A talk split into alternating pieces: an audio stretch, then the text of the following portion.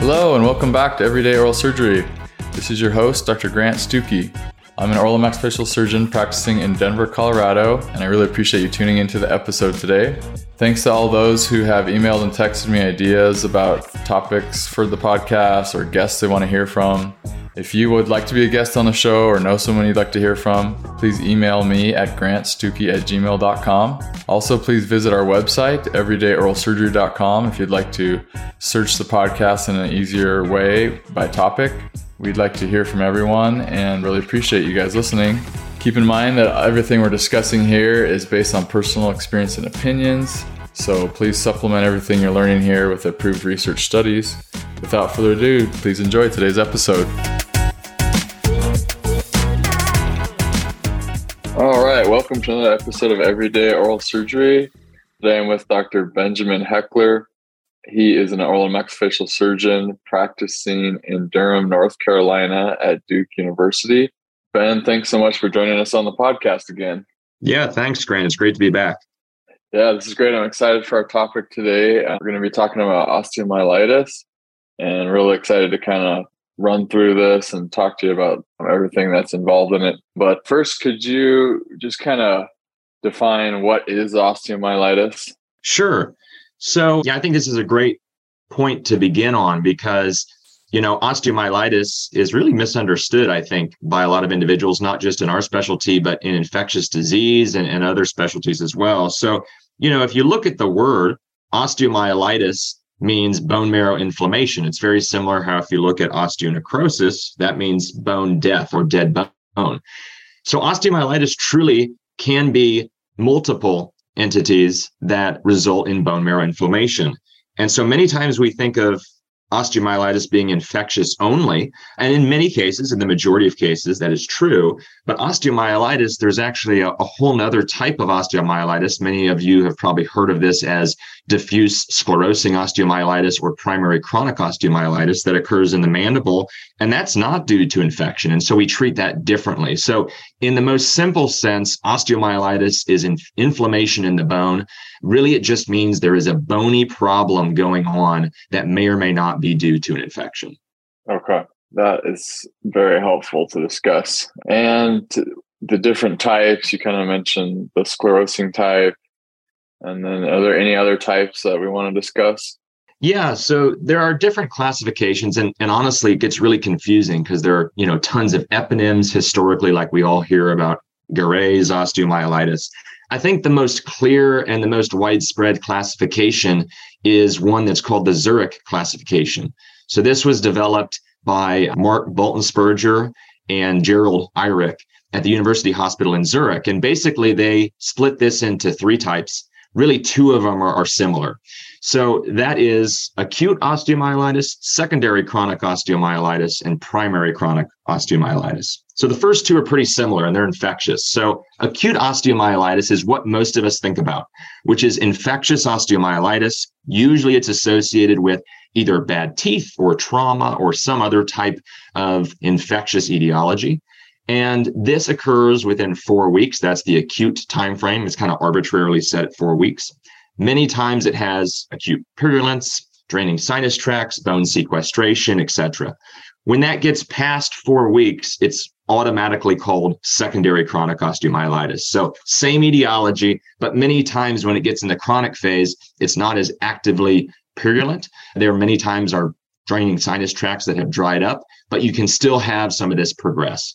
So those two are pretty similar. And then the primary chronic osteomyelitis, which is this diffuse sclerosing that we sometimes call it, that's completely different. It's actually more of an immune dysregulatory or autoimmune almost type of disease process. It's not due to infection and it's treated completely differently. And I know we'll probably get to that later on. And, and quite honestly, many of these patients get treated by surgeons and infectious disease providers when really they should be treated either by surgical providers or rheumatologists because of the immune phenomena. Okay. That's really helpful to understand those different types. And then let's move on to how do you diagnose? You know, if a patient comes into your office and you're kind of thinking maybe this is osteomyelitis, how do you definitively diagnose this? Yeah, that's a great question.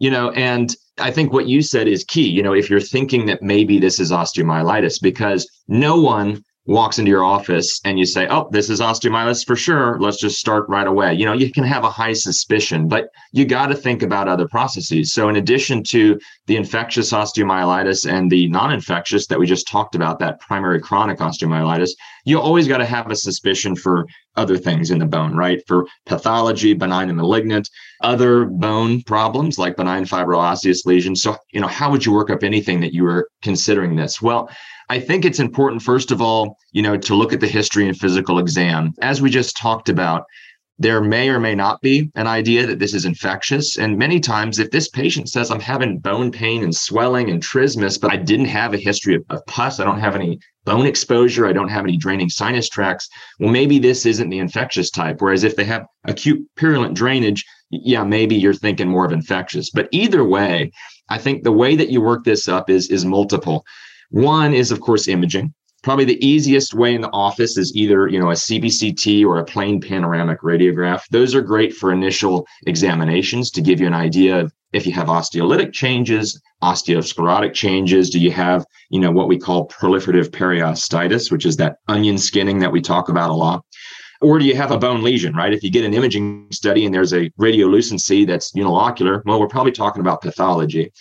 So that's the first step. And, and then the second step, and it may not need to occur until you have additional information, be it a bone biopsy or be it three dimensional imaging, is what do we need to send any tissue for? And speaking of a biopsy, I think if you're considering osteomyelitis, I think it's helpful to send tissue, namely bone, for both micro and path. Pathology will help you, of course, rule out any frank pathologic lesions, but it also will help you see if there's bony sclerosis and bony remodeling, which many times is seen in these non infectious types. And then, of course, microbiologic analysis is helpful. There's a bunch of debate upon, you know, should you culture pus that's draining in the neck or in the mouth, or is it going to be contaminated? But I think the one thing that's really helpful, if you can do it, is send a piece of bone. You know, that should be sent, in my opinion, for anaerobic, aerobic, fungal, acid fast bacteria and actinomyces if you can, depending upon how much you have and where you're sending this. You may not have the possibility to do that. But I, I, think sending off bone or granulation tissue, if you if you can't for some reason do a bone biopsy for both pathology and micro is, is really important up front. Okay. Now I know a lot of the times when I'm thinking it's osteo and I get a CT scan, especially if it's you know a, a medical grade one at, at a hospital facility almost always the radiologist will read it and say osteomyelitis, you know, just off of the the CT scan. How are they able to do that just off of imaging and not off of clinical stuff?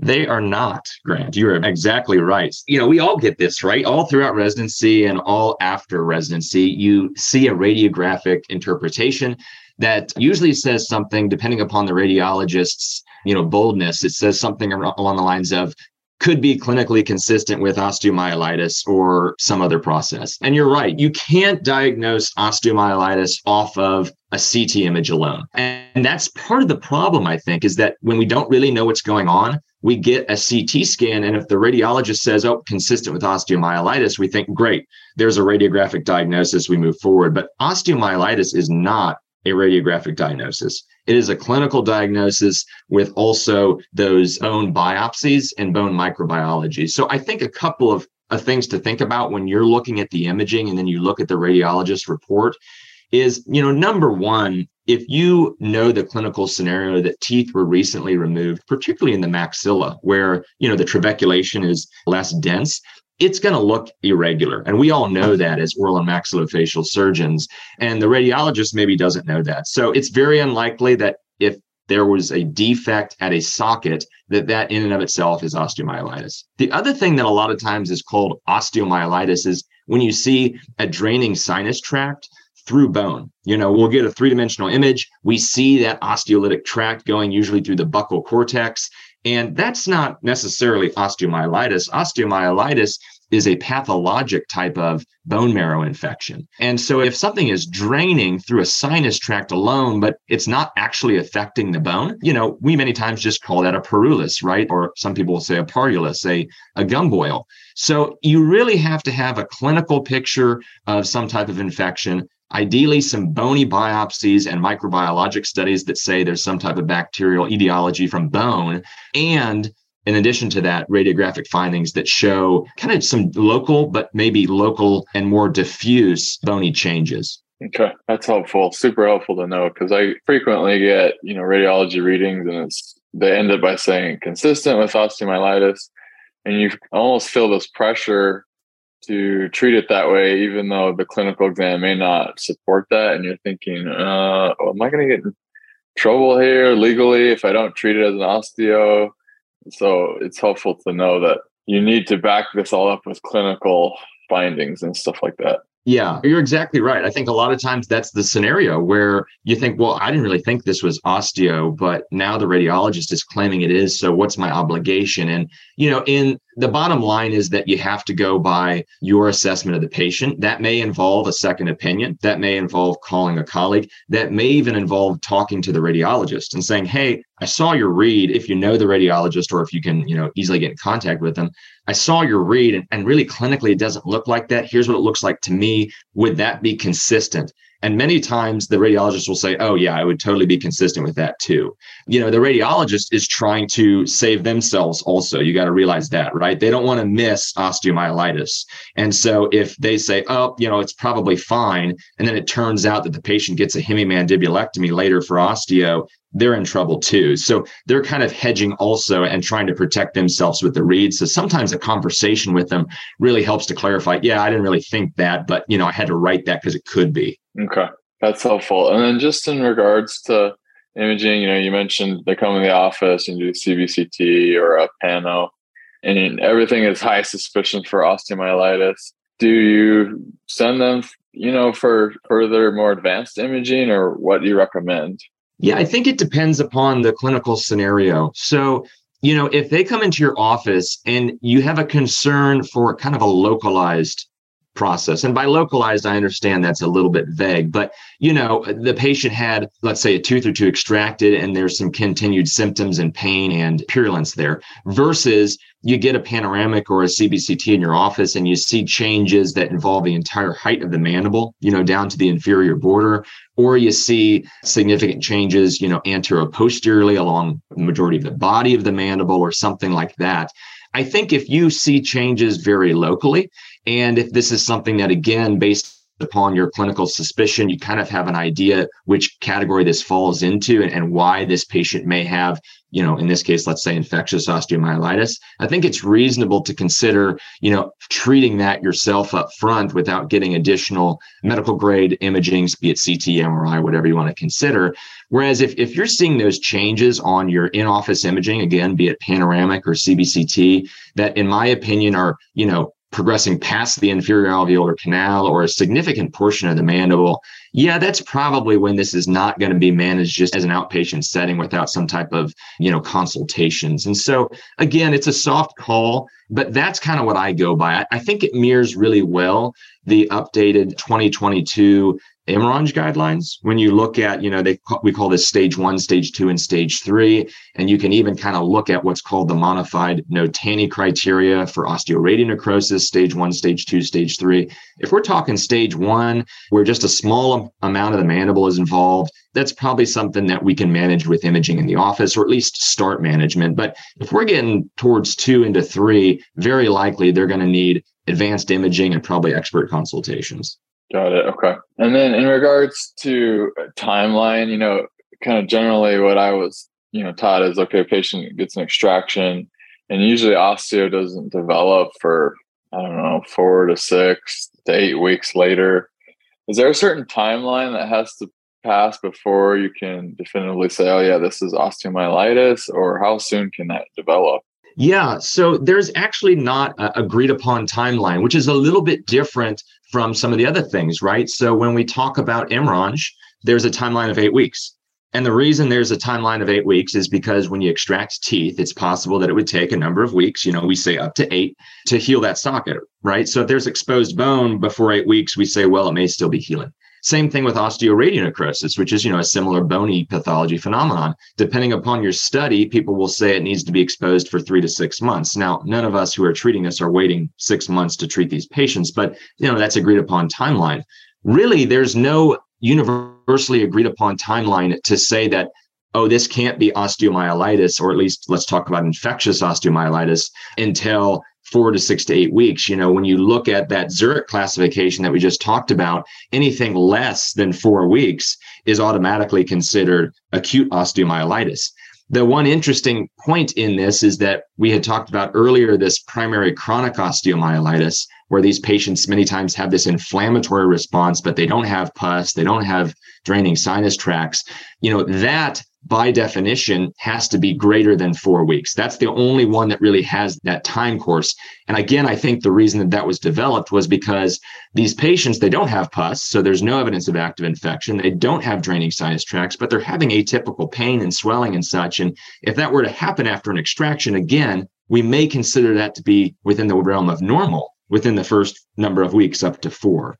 And so, you know, if you have a patient who has purulent drainage from an extraction socket within the first number of weeks, are we calling that osteomyelitis or not? I don't think anyone without, you know, again, getting biopsies, doing additional imaging is going to call that true mandibular osteomyelitis within the first week or two. That might just be a site infection, a socket infection. But you're hitting on a really good point in that it gets very difficult to determine early on what we're really dealing with. And this is why, too, mandibular osteomyelitis in particular, a lot of times the diagnosis of this is somewhat delayed because there is this uncertainty early on. Is this just a, you know, a stitch abscess, a, a surgical site infection that's not true osteomyelitis like we were talking about earlier? Or is this something that's progressing? I think the important part is, is when you have a patient that either you have done a procedure on or someone else has, and it is early after the procedure, and there's a concern for maybe this is becoming an osteomyelitis type picture, you need to see them relatively frequently and see which way this is going.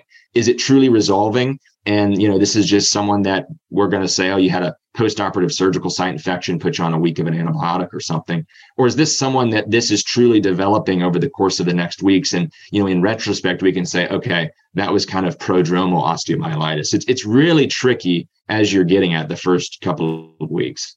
Okay, and then another question I had for you is in regards to patient factors that can make them more likely to get osteomyelitis. Who are the patients that you know you're kind of thinking oh that that's a, a likeliness or maybe they come in at that six week mark and things are you know looking kind of like osteomyelitis and then you look at their history and they have x y and z health issues. You know what would kind of raise a red flag for you? Yes. You know osteomyelitis right, is a pathologic bone healing or bone infection process in most cases. Again, the caveat is this primary chronic osteomyelitis is not infectious, but most of the time this is infectious. And there are a number of conditions that are associated with developing osteomyelitis and then also you know failure of treatment of osteomyelitis. And not surprisingly when you look at the studies they're usually the same. So this has been studied in, in long bone osteomyelitis as well as mandibular osteomyelitis. A lot of the original research on this was done out of the ut medical branch in galveston texas.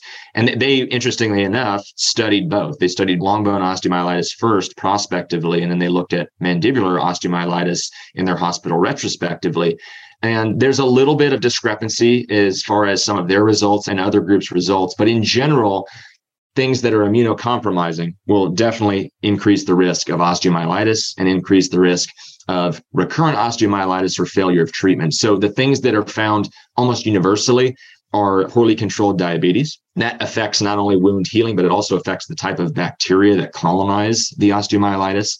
Smoking, variably, in my personal experience, smoking absolutely does have an effect on healing, particularly if you try to reconstruct them with bone simultaneously in those larger cases and then other immunocompromising conditions, you know, namely, again, uncontrolled HIV that results in AIDS, in addition to the uncontrolled diabetes you know, there are other cases as well. You know, you can go into all of these syndromic cases or patients that have, you know, inborn defects in white blood cells and such. But the main ones that I have seen over and over again are these patients that have this type of immunocompromised picture, be it diabetes, smoking, or AIDS, HIV.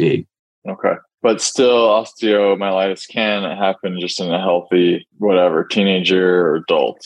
Absolutely. And, you know, sometimes there truly is not a good reason as to why this occurred in an individual. You know, I recently treated an individual who had a mandibular third molar extracted. He's 18, healthy. He developed true acute and then secondary chronic osteomyelitis of the mandibular angle. And, you know, he had absolutely no risk factors whatsoever all the cultures that were obtained showed no you know atypical organisms and nothing in his workup showed why he would have been at risk. So that still does happen and that's why you do have to keep that level of suspicion there. You know as you were saying when people come in within a few weeks and there's a problem when do i call this osteomyelitis? Well maybe not right away but just because the patient's healthy you shouldn't think well it's not possible. I'll just see him once for follow-ups send him home on some antibiotics and we'll be good. You do have to keep that suspicion for every case Got it. Okay. So let's say we have a patient in the office who, you know, has had, had extraction. Maybe they're at six weeks. You take in a, a CBCT. There's pus there. The CBCT looks like osteo, and you're thinking, okay, yeah, this is probably osteomyelitis. What should you do there in the office right then? You know, what is a good plan of action? So I think a good plan of action at that point is to try to obtain bony samples, both for microbiology, again, aerobic, anaerobic, actinomyces, AFB, as well as fungal, if possible, and then pathologic specimens in formalin. You know, depending upon the diagnosis of that, will really tell you if you're probably dealing with infectious osteomyelitis or if there's another pathologic process that has resulted in osteomyelitis or if you're dealing with something completely different. You know, in the scenario you gave, this is looking like infectious osteomyelitis. It's six weeks out. You have bony changes that you see on your CBCT in your clinic, and there's purulence. You never know, though. You know, this can very likely, and, and I see this a lot just with my patient population when I see a lot of osteonecrosis, is you may biopsy this, and this is actually a metastatic focus of their metastatic breast cancer or metastatic prostate cancer, right? And so, does that change the way you manage it? Well, maybe, maybe not in certain scenarios. But I think this is why it's really important when you're thinking of osteomyelitis to send things for both micro and path. And then, based upon that result, you can determine what needs to be done. Does this patient need to be sent to a academic institution, you know, for resection and reconstruction? Does this patient also need to be sent back to their treating oncologist and say, hey, they actually have metastatic disease in the facial bones now? Or is this a whole nother process, you know, an unexpected diagnosis that you need to get someone else involved? That doesn't mean that you can't treat an obvious infection with antibiotics while you're waiting for the result. I think that's totally appropriate. But what I think would be inappropriate is to, before you have any biopsy, before you have any cultures, just say, yeah, I'm just going to, you know, debride this whole thing in the office. Then sure enough, you get your biopsy back and something else was going on. Got it. Okay. All right. And so we do the biopsy you know, comes back in a few days and they say, yeah, everything is consistent with osteomyelitis. What's our next step? So this kind of takes us down the algorithm of is this infectious or non-infectious? And this is something that I, I talked about at my AAOMS lecture just last week at our national meeting. So you know, if this is infectious, so let's use this scenario that you described, where this patient is a number of weeks out, there's a history of pus. That is telling us this is infectious. In that case, we get our biopsies. It's going to show, you know, there's acute on chronic inflammation in the bone. Let's say there's no other pathology. And honestly, at this point, who cares what the micro shows? Even if it shows mixed oropharyngeal flora, we're treating this for an acute osteomyelitis that if it's been six weeks has turned into secondary chronic. The way I treat this and the way I recommend considering treating this is again very similar to the 2022 MRONJ recommendations. And I think that's because the MRONJ recommendations that were updated this year basically recommend consideration for surgical treatment based upon the degree of involved bone. So if you look at the algorithms for the MRONJ update, if the bone that's involved is, you know, above the inferior alveolar canal, you can perform uh, aggressive brony debridement, or, or as they say it, they're a true marginal resection back to healthy bone. When you talk about what healthy bone is in osteomyelitis, typically what's talked about is what's called the paprika sign. So the paprika sign is when you remove bone back to punctate healthy bleeding bone. You know, many of us are familiar with this now with osteonecrosis. We deal with this a lot.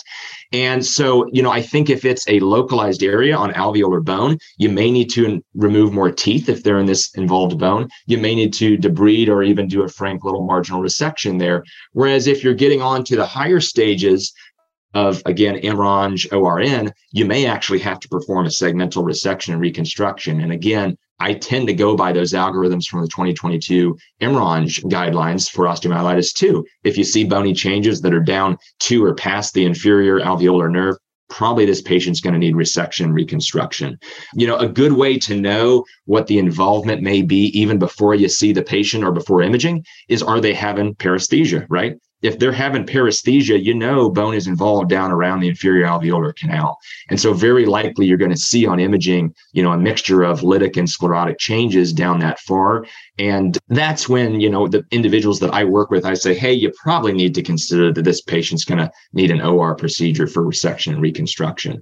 At the same time, whenever this is definitively treated, I recommend sending off biopsies again both for micro and for path because number one things could have changed. And number two even if they haven't changed it's nice to have some consistency in your biopsy and your final specimens if it ends up going that way. Got it. Okay it seems like most of the ones i've encountered you know are because generally i see them around that i'd say six week mark and you know we diagnose it usually it's above the infraalveolar canal and generally, our CT scan is very helpful because it shows definitive like sequestrum, you know, and a radiolucency around it. And, yep. Or maybe two or three of them. And I'm thinking, oh, I know exactly where those are now from the scan. I'm going to go in there. I'm going to remove that sequestrum, clean it, you know, make sure it's bleeding bone. And then that usually does the job along with the IV antibiotics. But, you know, in which cases do you usually see more advanced osteo that's extending below the canal? Well, I think I see a lot of the more advanced ones in cases that were primarily treated medically. And what I mean by that is no one did an adequate debridement, or if you want to, you know, say a, a, localized marginal resection. I truly think, and again, going back to what we just talked about with the UT medical branch in Galveston, the, the studies that they did, you know, one of the quotes from some of their research that I really like is persistent osteomyelitis is a surgical disease. And, you know, that reminds me of something that my fellowship director, Dr. Carlson, always said, which is dead bone is a surgical problem. And it's the same thing with osteomyelitis. And they said this in their studies 40 years ago at UTMB. And I totally agree with it today. Whereas the ones that progress and that need these larger resection reconstructions are the ones that are treated with a round of antibiotics. And then that didn't work or it works temporarily. Okay, let's try a different antibiotic. Okay, so we try a different antibiotic. Okay, that didn't work. So let's just try IV antibiotics. Well, this is a surgical problem. Osteomyelitis, osteonecrosis is a surgical problem. And so you have to use surgery, in my opinion, and again, based upon my interpretation of both my practice and the literature, you have to treat this up front with some type of surgical procedure, be it a local debridement, a marginal resection, or again, in these really advanced cases, a segmental resection, with using antibiotics potentially as an adjunct you know? So i see those cases that get into trouble grant when it's only treated medically. It's just multiple rounds of antibiotics from different providers or different types of antibiotics and before you know it you're two or three months down the line and now slowly this has just progressed into a huge problem. Got it. Okay. Yeah that's a frustrating scenario because you know if this patient would have been treated earlier they probably could have avoided more avoided loss of bone from a more advanced surgery so yeah, that can be frustrating. So you, let's say you see this advanced patient, it's down to the inferior border. You know, how do you go about your treatment and kind of resection and know how much to remove there? Yes. Yeah, great question. So again, let's take the same scenario you did before, where this is clearly infectious osteomyelitis. Again, you know, acute osteomyelitis turning into secondary chronic, not this primary chronic non-infectious type. So, yes, let's say we get our advanced imaging, which in my case, I usually get a CT. Now, one thing I'll make a note of, and this is mainly for people that are getting imaging for others or are in a hospital setting, maybe doing the procedure. I almost always, when I'm getting medical grade imaging, I almost always will get a CT neck with contrast, ask them to include the mandible with fine cuts. And the reason is because if I'm going to do virtual surgical planning and potentially even, you know, vascular vascularized free tissue reconstruction, I want to see the vessels in the neck and I want fine cuts of the mandible for virtual surgical planning. If it's a huge defect on the initial imaging study, a pano or an in-office CBCT, I will actually also have them get a CTA of the bilateral lower extremities with fine cuts through the fibula as well at the same time. Because, you know, many times that's a discussion if they have a huge defect in the jaw. So upfront imaging is what I do there to plan my resection. You know, you asked, how do you plan your resection? Again, I do this the same way that it's recommended from the 2022 MRONJ paper, which is, you know, I think treating osteomyelitis like a tumor in a sense, and that you want clean margins, right? You want to get to clean, healthy bony margins is how I treat this. And, you know, another quote that I really like from the UTMB group, which goes along with this, is they say, as in tumor surgery, careful preoperative planning is critical to achieve a high rate of success. So again, like in tumor surgery. So I look at CT margins with these fine cuts. Sometimes it's very clear, sometimes it's not. I'll be honest with you. But what I do is I try to plan a margin. So I try to say, okay, here's where the osteolytic and osteosclerotic changes are kind of fizzling out. Let's resect an additional centimeter. Some people may see that as overkill, but when you've got osteomyelitis that has progressed to the inferior border, right, and is taking a huge amount of the bone with it, you really do have to try to achieve a curative surgery up front. Otherwise, this is just going to continue to get out of control. So that's what I do. I plan this ideally virtually. Sometimes you don't have time to do that. But even if you don't have time to plan it virtually, I like to look at three dimensional imaging and try to actually take an intentional margin as if this is the tumor. As far as the reconstruction in those cases, in my hands, it depends upon the location, the patient risks, and the size of the defect.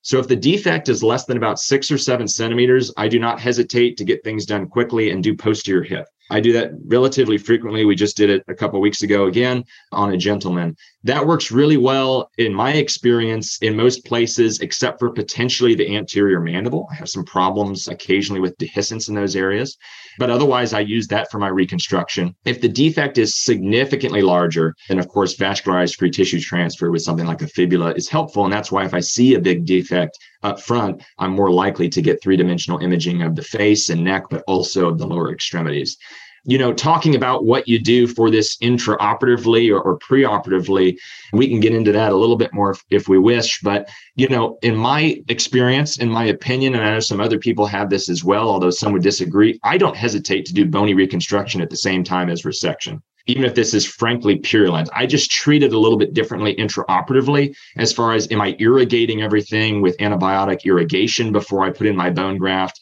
you know, being really meticulous about closure and everything. But I try to do everything in a one stage approach if at all possible. Yep. Yeah. I'm sure it's helpful to the patient to avoid a second surgery. That's what we did as well in Chicago, always trying to yeah to graft it and reconstruct immediately. Yep. All right. As far as other adjuncts to treating, you know, as for example, HBO treatment, is there any good evidence that that helps? So, HBO is actually a very interesting topic when it comes to osteomyelitis because it's a little difficult to know the true effect of it because if you look when it was studied initially for osteomyelitis which it was really studied for osteomyelitis a very very long time ago. I mean we're talking even before like the Marx papers for osteoradionecrosis in hbo the problem with some of the early studies is that they used hbo in quote treatment resistant osteomyelitis. Well you know my question then is did they actually diagnose the osteomyelitis correctly? And here's what i mean by that.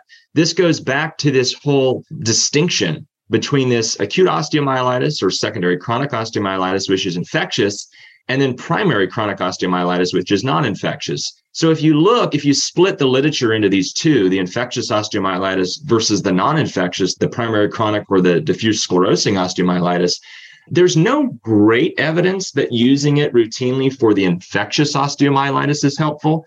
You know, that being said, there have been animal studies that I know have know of that have looked at HBO versus nothing versus antibiotics for osteomyelitis, both in long bones and in mandibles. And the HBO helps with healing. I mean, we know that from basically every study with HBO, but it doesn't really cure osteomyelitis. There's always still osteomyelitic bone there if you don't do your surgery. And this goes back to what we were talking about that persistent osteomyelitis is a surgical problem. So I think it can be an adjunct for healing, but it can really be an adjunct for healing in almost any sense. Honestly, here at Duke, I like to use it a lot for even routine surgeries. Like if we do a resection for, let's say, an ameloblastoma, and we do a free fibular reconstruction, we have them do HBO in house afterwards while they're here. And the reason is not because it helps with ameloblastoma healing or prevents osteomyelitis. It's because HBO helps with edema in general and pain in general. And so we use it for those type of things. And so, you know, is it a good adjunct for healing? It is. Is it an adjunct that's going to cure or help to cure infectious osteomyelitis? I don't really know. I don't think we have really great studies to determine that. But then going back over to the other type of osteomyelitis, the primary chronic or the diffuse sclerosing, the non infectious, many people claim that when they use HBO for those cases, and again, these are patients that don't have infections, they don't have surgery, many people claim that this improves their pain and edema from that inflammatory process. Again, I, I think there's still some conflicting information, but it potentially has an adjunctive role, in my opinion, number one, just in healing in general. So after, you know, surgical intervention, be it for osteomyelitis or not, and potentially in some of these patients with the non-infectious types, if they haven't been responsive to other conservative measures. But I think it's really difficult, honestly, to parse out the effect in osteomyelitis. Okay. That's helpful to know for sure. I wish there was an easy answer, Grant. I wish I could just tell you yes or no, but I think it's a little more tricky. Yeah, I mean, it makes sense if you're using it for a post op healing standpoint. But, you know, it seems like if you have these big pieces of necrotic bone, and it seems like that's got to go surgically as well as maybe doing some HBO for healing. All right. One question, and this one may be more splitting hairs, but let's say you have a patient who you know, had one Prolia injection like three months before an extraction. They get the extraction, and then two months later, you know, they come back with everything presenting as if it were osteomyelitis. There's no exposed bone to you, you know, it just looks like osteomyelitis. You know, do you call this osteomyelitis? Do you call it MRONJ? Does it even matter what you call it? You treat it the same? How do you deal with that? Grant, why you got to do this to me? This is such a tricky question. No, this is a great question. This comes up all the time. Actually, when I do mock boards for different residents, I bring up questions just like this on purpose, right? Because they're very thought provoking and it really asks us to determine, well, why do we call something one thing versus the other? And the real question is the one you ended with, which is, does it matter, right? Does it matter? So here's my answer to this.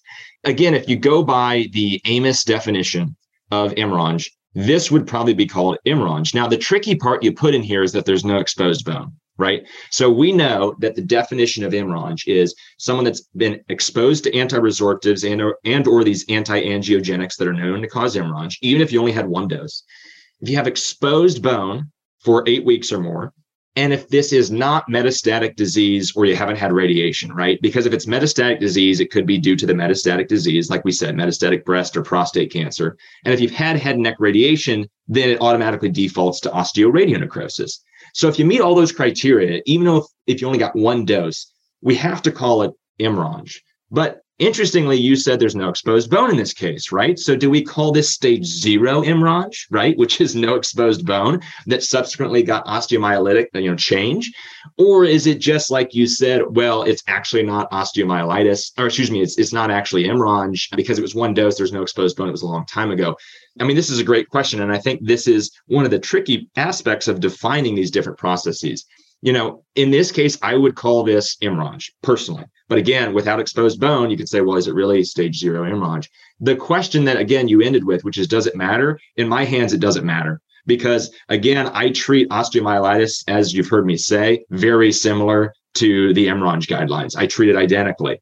And so it doesn't matter for me, which is important, but it is a very good academic question. And I'm sure I cannot wait to hear people disagree with me about this one. But you're right, it's a very tricky situation. And, you know, osteonecrosis can become infected. And then you have osteomyelitis on osteonecrosis. And, and what do you do about that? Right. And again, in my hands, I treat them the same. Got it. Okay.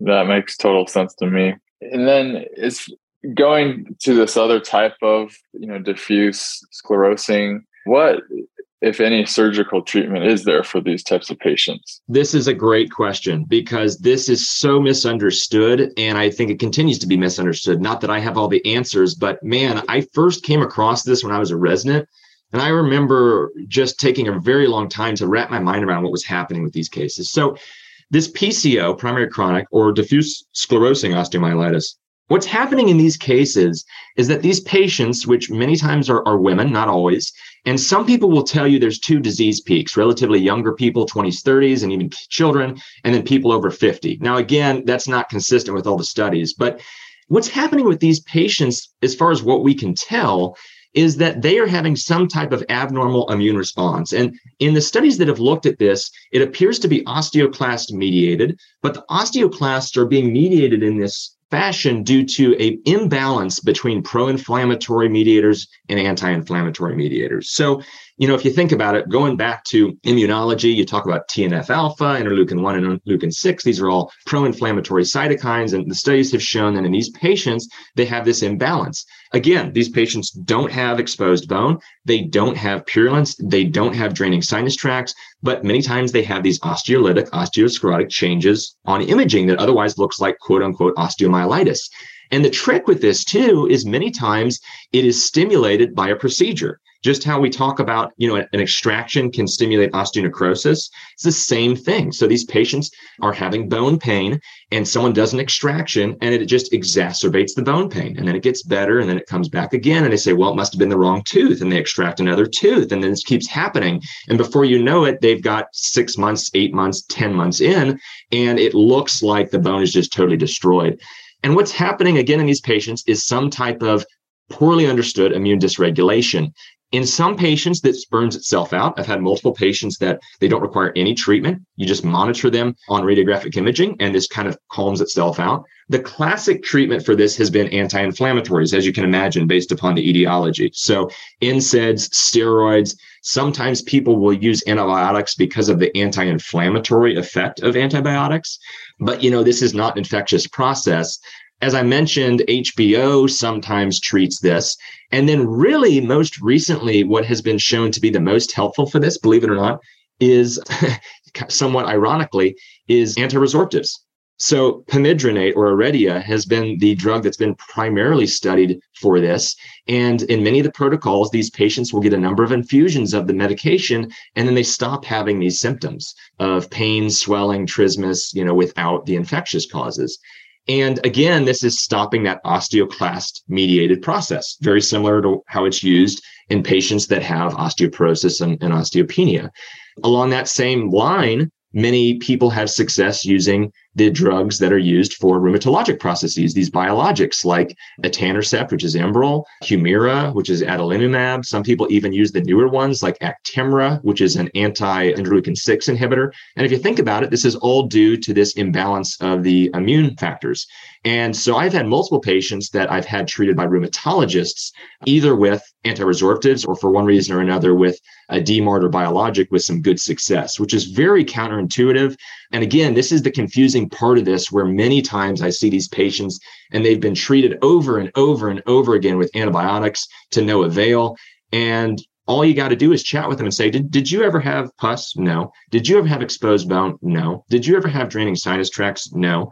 And if you get their history, very, very commonly, it's this cyclic process of pain, swelling, trismus. It improves pain, swelling, trismus, and improves. And if you're lucky, you have serial radiographic images to see this change from osteolytic process to more an osteosclerotic process. It's a very interesting disease, and I think it's very poorly understood and uh, recognized. Okay. Yeah, that's great information. Super helpful because I think this one can kind of disguise itself as other things. So absolutely to, to know that. Excellent. Well, I think that's been a good review. Are there any other kind of aspects of osteomyelitis you wanted to discuss? You know, I don't think so, Grant. I mean, you know, as I mentioned, for those of you who uh, have access to AAOMS, you should have access to the lecture notes and everything from my AAOMS presentation on this. But otherwise, I think I agree with you. I think that was a good review, just as far as you know what we think about when we are considering osteomyelitis and, and really the diversity of it. And I think a lot of the questions you brought up are really important. So thanks for doing that. Oh, no problem. And then if there are listeners who kind of have further questions, are you okay if they uh, contact you or contact me to contact you, or what are your thoughts on that? Absolutely. I'd be happy to chat with anybody. Okay. Awesome. Thank you so much. All right, Ben. I appreciate your time. I hope you have a good day. Hey, you too. Thanks again. All right. Talk to you later. Bye. Thanks, Fran. Thanks for listening to this episode of Everyday Oral Surgery.